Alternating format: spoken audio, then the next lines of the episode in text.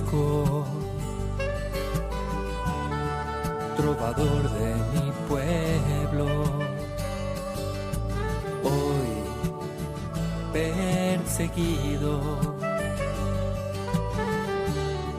por servir al Señor.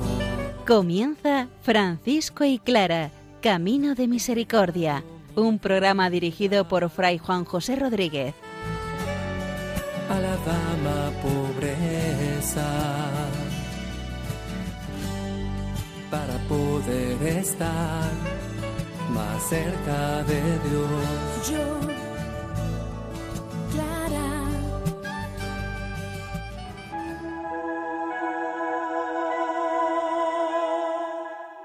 Corramos a la presencia del Señor de manos de Francisco y de Clara, que nos mostrarán la grandeza del Señor.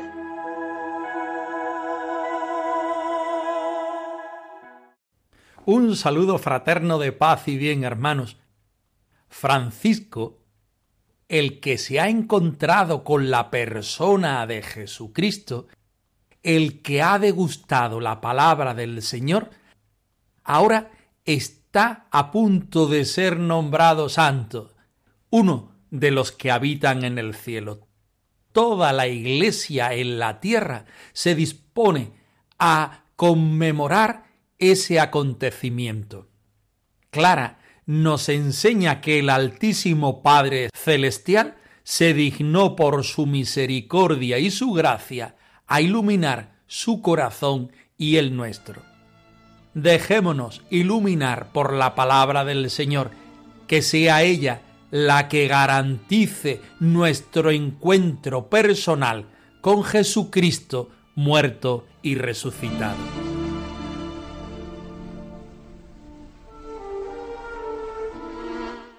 Del libro del Apocalipsis. Eres digno, Señor Dios nuestro, de recibir la gloria, el honor y el poder, porque tú has creado el universo, porque por tu voluntad lo que no existía fue creado. Eres digno de recibir el libro y de abrir sus sellos, porque fuiste degollado, y con tu sangre has adquirido para Dios hombres de toda tribu, lengua, pueblo y nación, y has hecho de ellos para nuestro Dios un reino de sacerdotes, y reinan sobre la tierra. Digno es el Cordero degollado de recibir el poder, la riqueza, la sabiduría, la fuerza, el honor, la gloria y la alabanza.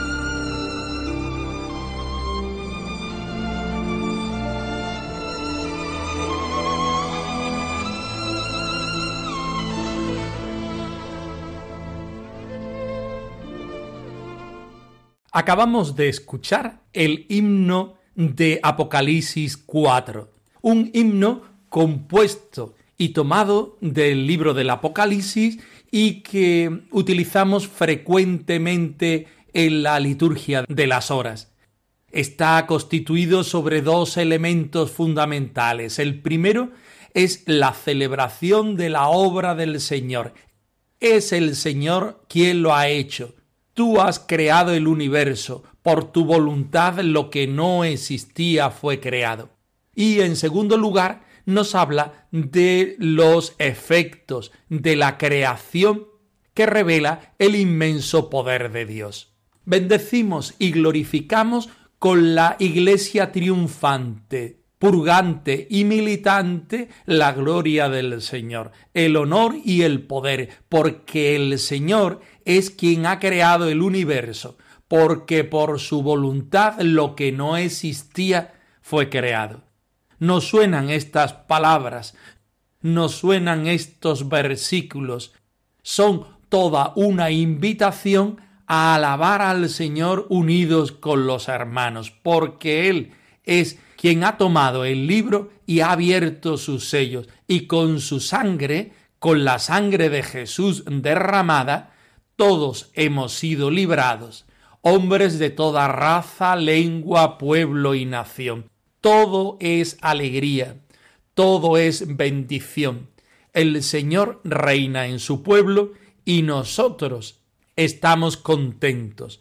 Por eso bendecimos, adoramos, alabamos a este Cordero degollado, porque es digno de recibir el poder, la riqueza, la sabiduría, la fuerza, el honor, la gloria y la alabanza. Eres digno, Cordero degollado, de tomar el libro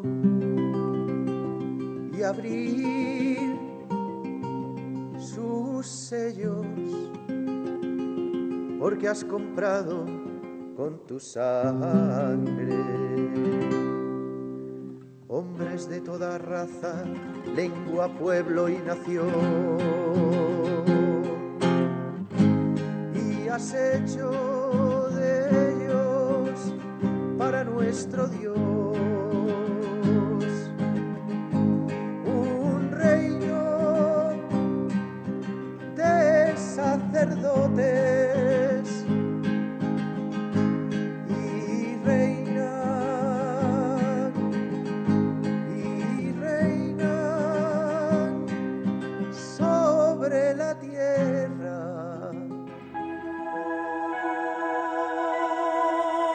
El vicario de Cristo muestra su devoción al santo de Asís y lo encuentra como gran intercesor.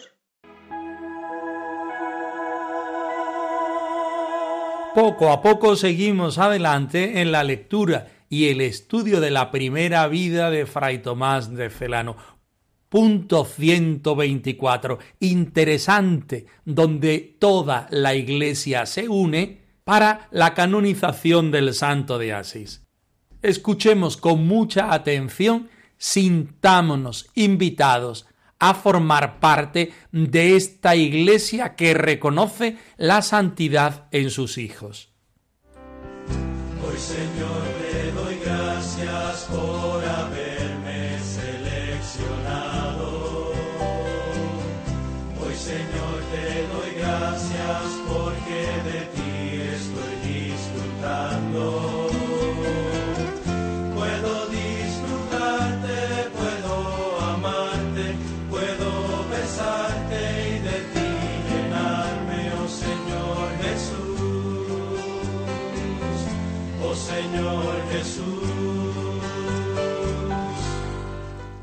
No necesita, afirman todos, de atestación de milagros la vida santísima de este santísimo varón, que hemos visto con nuestros propios ojos, que con nuestras manos hemos tocado y que, ilustrados por la verdad, hemos comprobado.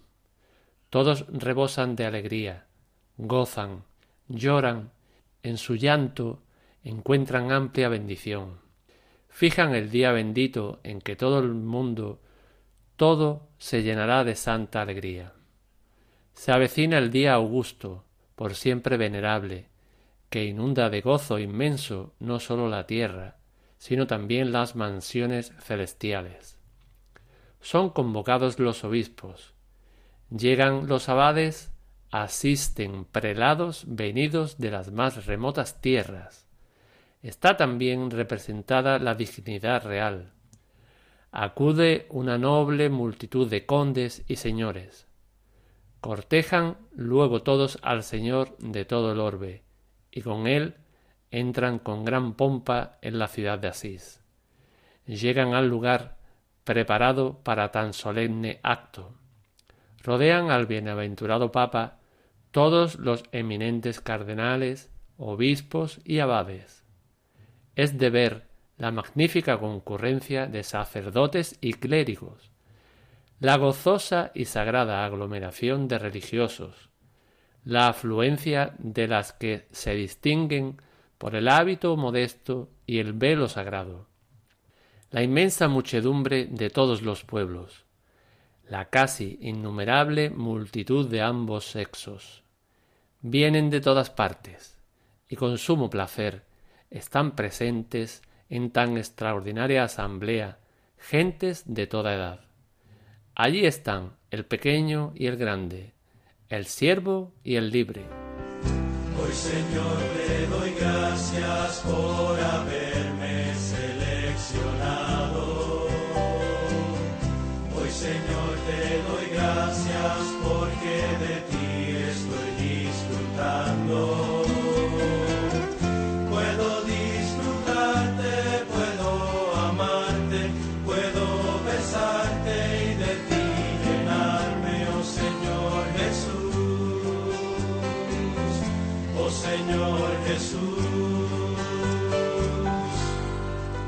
El punto que estudiamos a continuación, el 124, nos pone en el camino de la reflexión acerca del proceso de canonización de aquellos cristianos que han destacado por sus virtudes cristianas.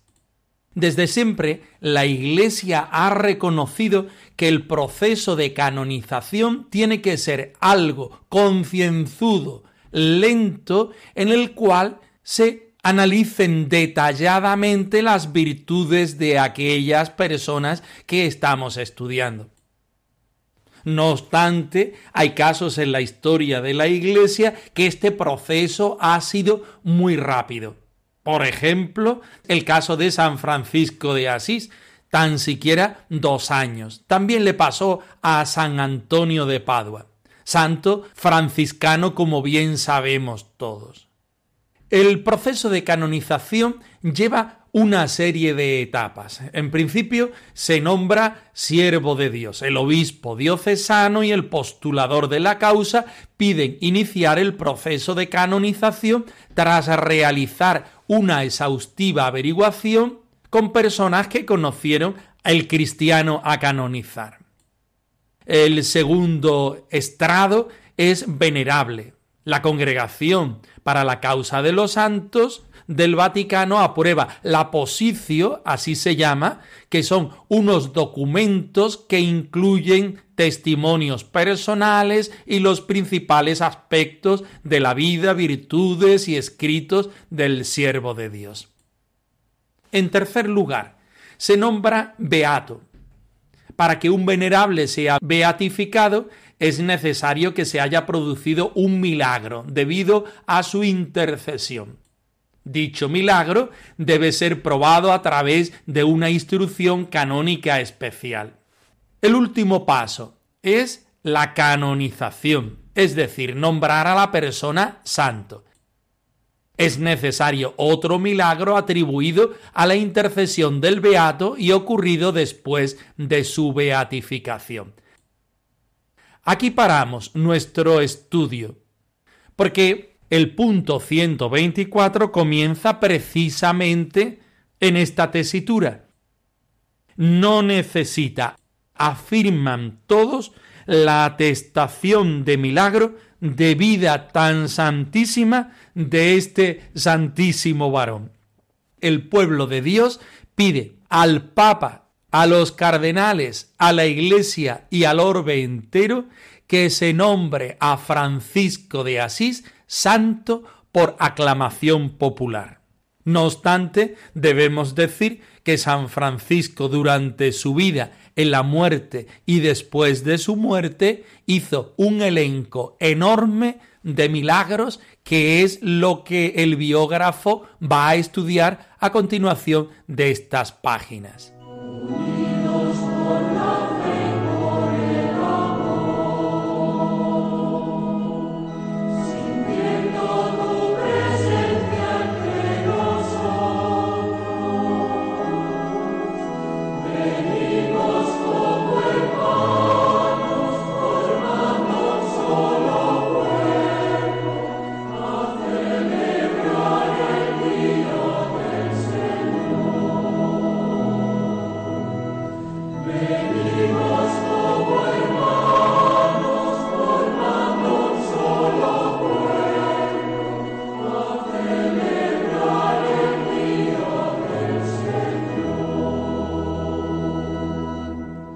Aunque nos hemos detenido un poco en la explicación de estos puntos acerca de la canonización, no queremos perdernos en ellos sino queremos ir justamente a lo más espiritual y franciscano que se saca de estas páginas y de estas líneas. Lo primero, la experiencia directa de las personas que estaban presentes en la ciudad de Asís con Francisco todos experimentaron su dulzura, su santidad, su actitud frente a Dios, frente a la Iglesia y frente a los hermanos. Ahora, Francisco ya en la presencia del Señor no muestra dolor y pena por su ausencia, sino todo lo contrario. nos muestra la alegría, el gozo, incluso llegando a las lágrimas de tan preciosa santidad reconocida por todos. La ciudad de Asís se convierte en un tribunal de la santidad, donde todos están convencidos de que es un trámite que hay que pasar, que se convierte en una acción de gracias y de bendición al Señor por la persona de Francisco, pero a la vez también se convierte en una ocasión más de vivir la eclesialidad, en palabras franciscanas, la fraternidad. En nuestra familia cristiana todos somos hermanos, todos nos necesitamos. Se une la iglesia triunfante, la del cielo, aquella compuesta por el Señor, la Virgen, los santos, entre ellos uno nuevo, San Francisco de Asís. Pero esta iglesia también cuenta con nuestra actitud, con nuestra presencia, con nuestra evangelización debemos vivir el reino de Dios y manifestarlo a los demás. Debemos seguir predicando el Evangelio con nuestra vida y si cabe también con nuestra palabra.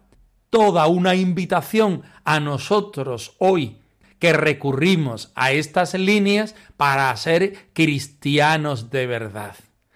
La santidad no es una ilusión, es una posibilidad que tú y yo podemos vivir en el seno de la Santa Madre Iglesia.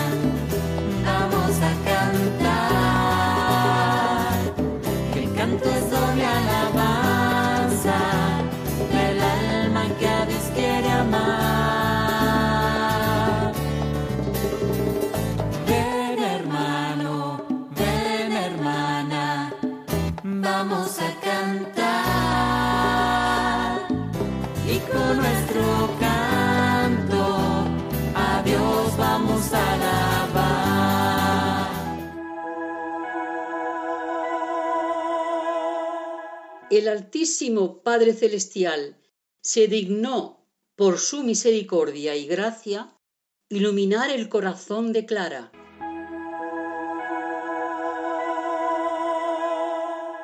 Clara de Asís habitada por la vida y el amor. Biografía de nuestra Madre Santa Clara, escrita por las hermanas Clarisas de Salvatierra. Estamos en el capítulo cuarto, Clara y la palabra. Toda una invitación a vivir la experiencia personal con Jesucristo nuestro Señor, el Esposo. Escuchemos atentamente.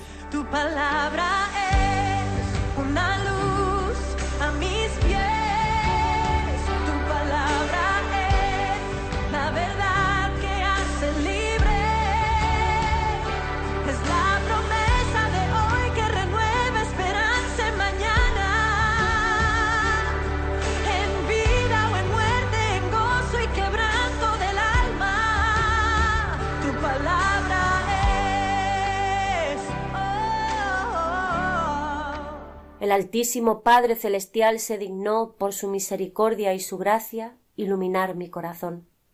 Nos dice Clara en el Testamento. Creer en Dios no es fundamentalmente adherirse a ideas, a dogmas. Clara nos invita a una fe que se sustente en la palabra viva, que sea encuentro con Jesucristo para sobre esa roca edificar seguros con vigor, porque la palabra de nuestro Dios permanece por siempre, nos dice el profeta Isaías. Podremos entonces escuchar sin miedo, con libertad, otras palabras, y podremos iluminarlas y discernirlas desde la palabra y la vida de Jesús. Tu palabra es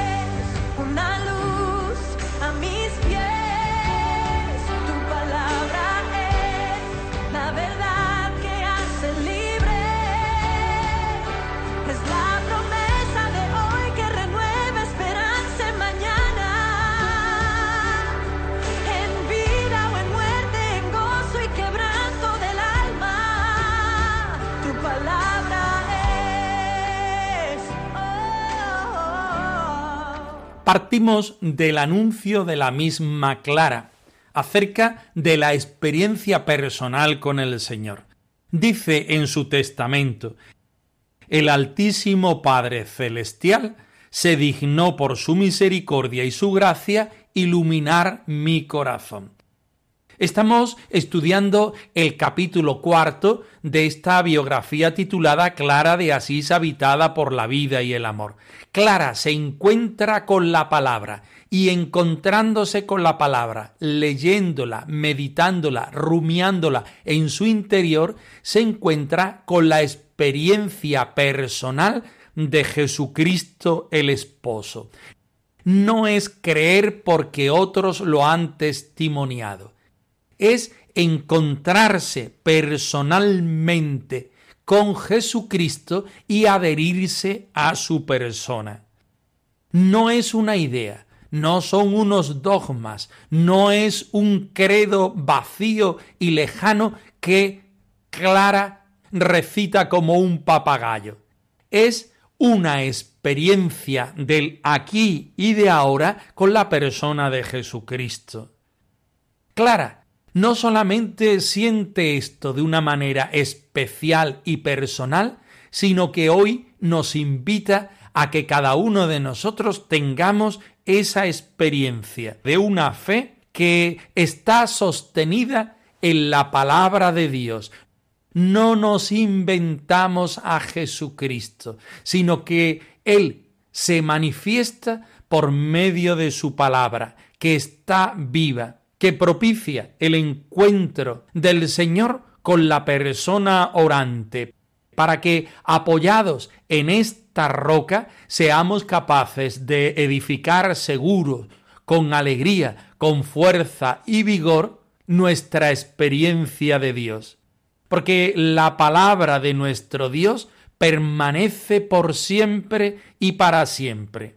Escuchemos sin miedo, con libertad, la palabra del Señor. Adirámonos al mensaje evangélico de Jesucristo nuestro Señor.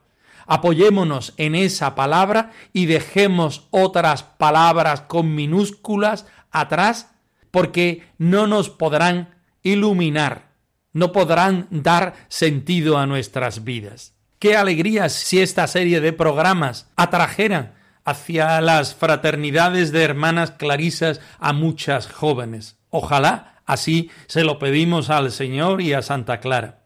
Pero vemos, junto con esa importante petición, también el Señor nos pide que nosotros seamos no sólo escuchantes de la palabra, sino evangelios vivos y vivientes.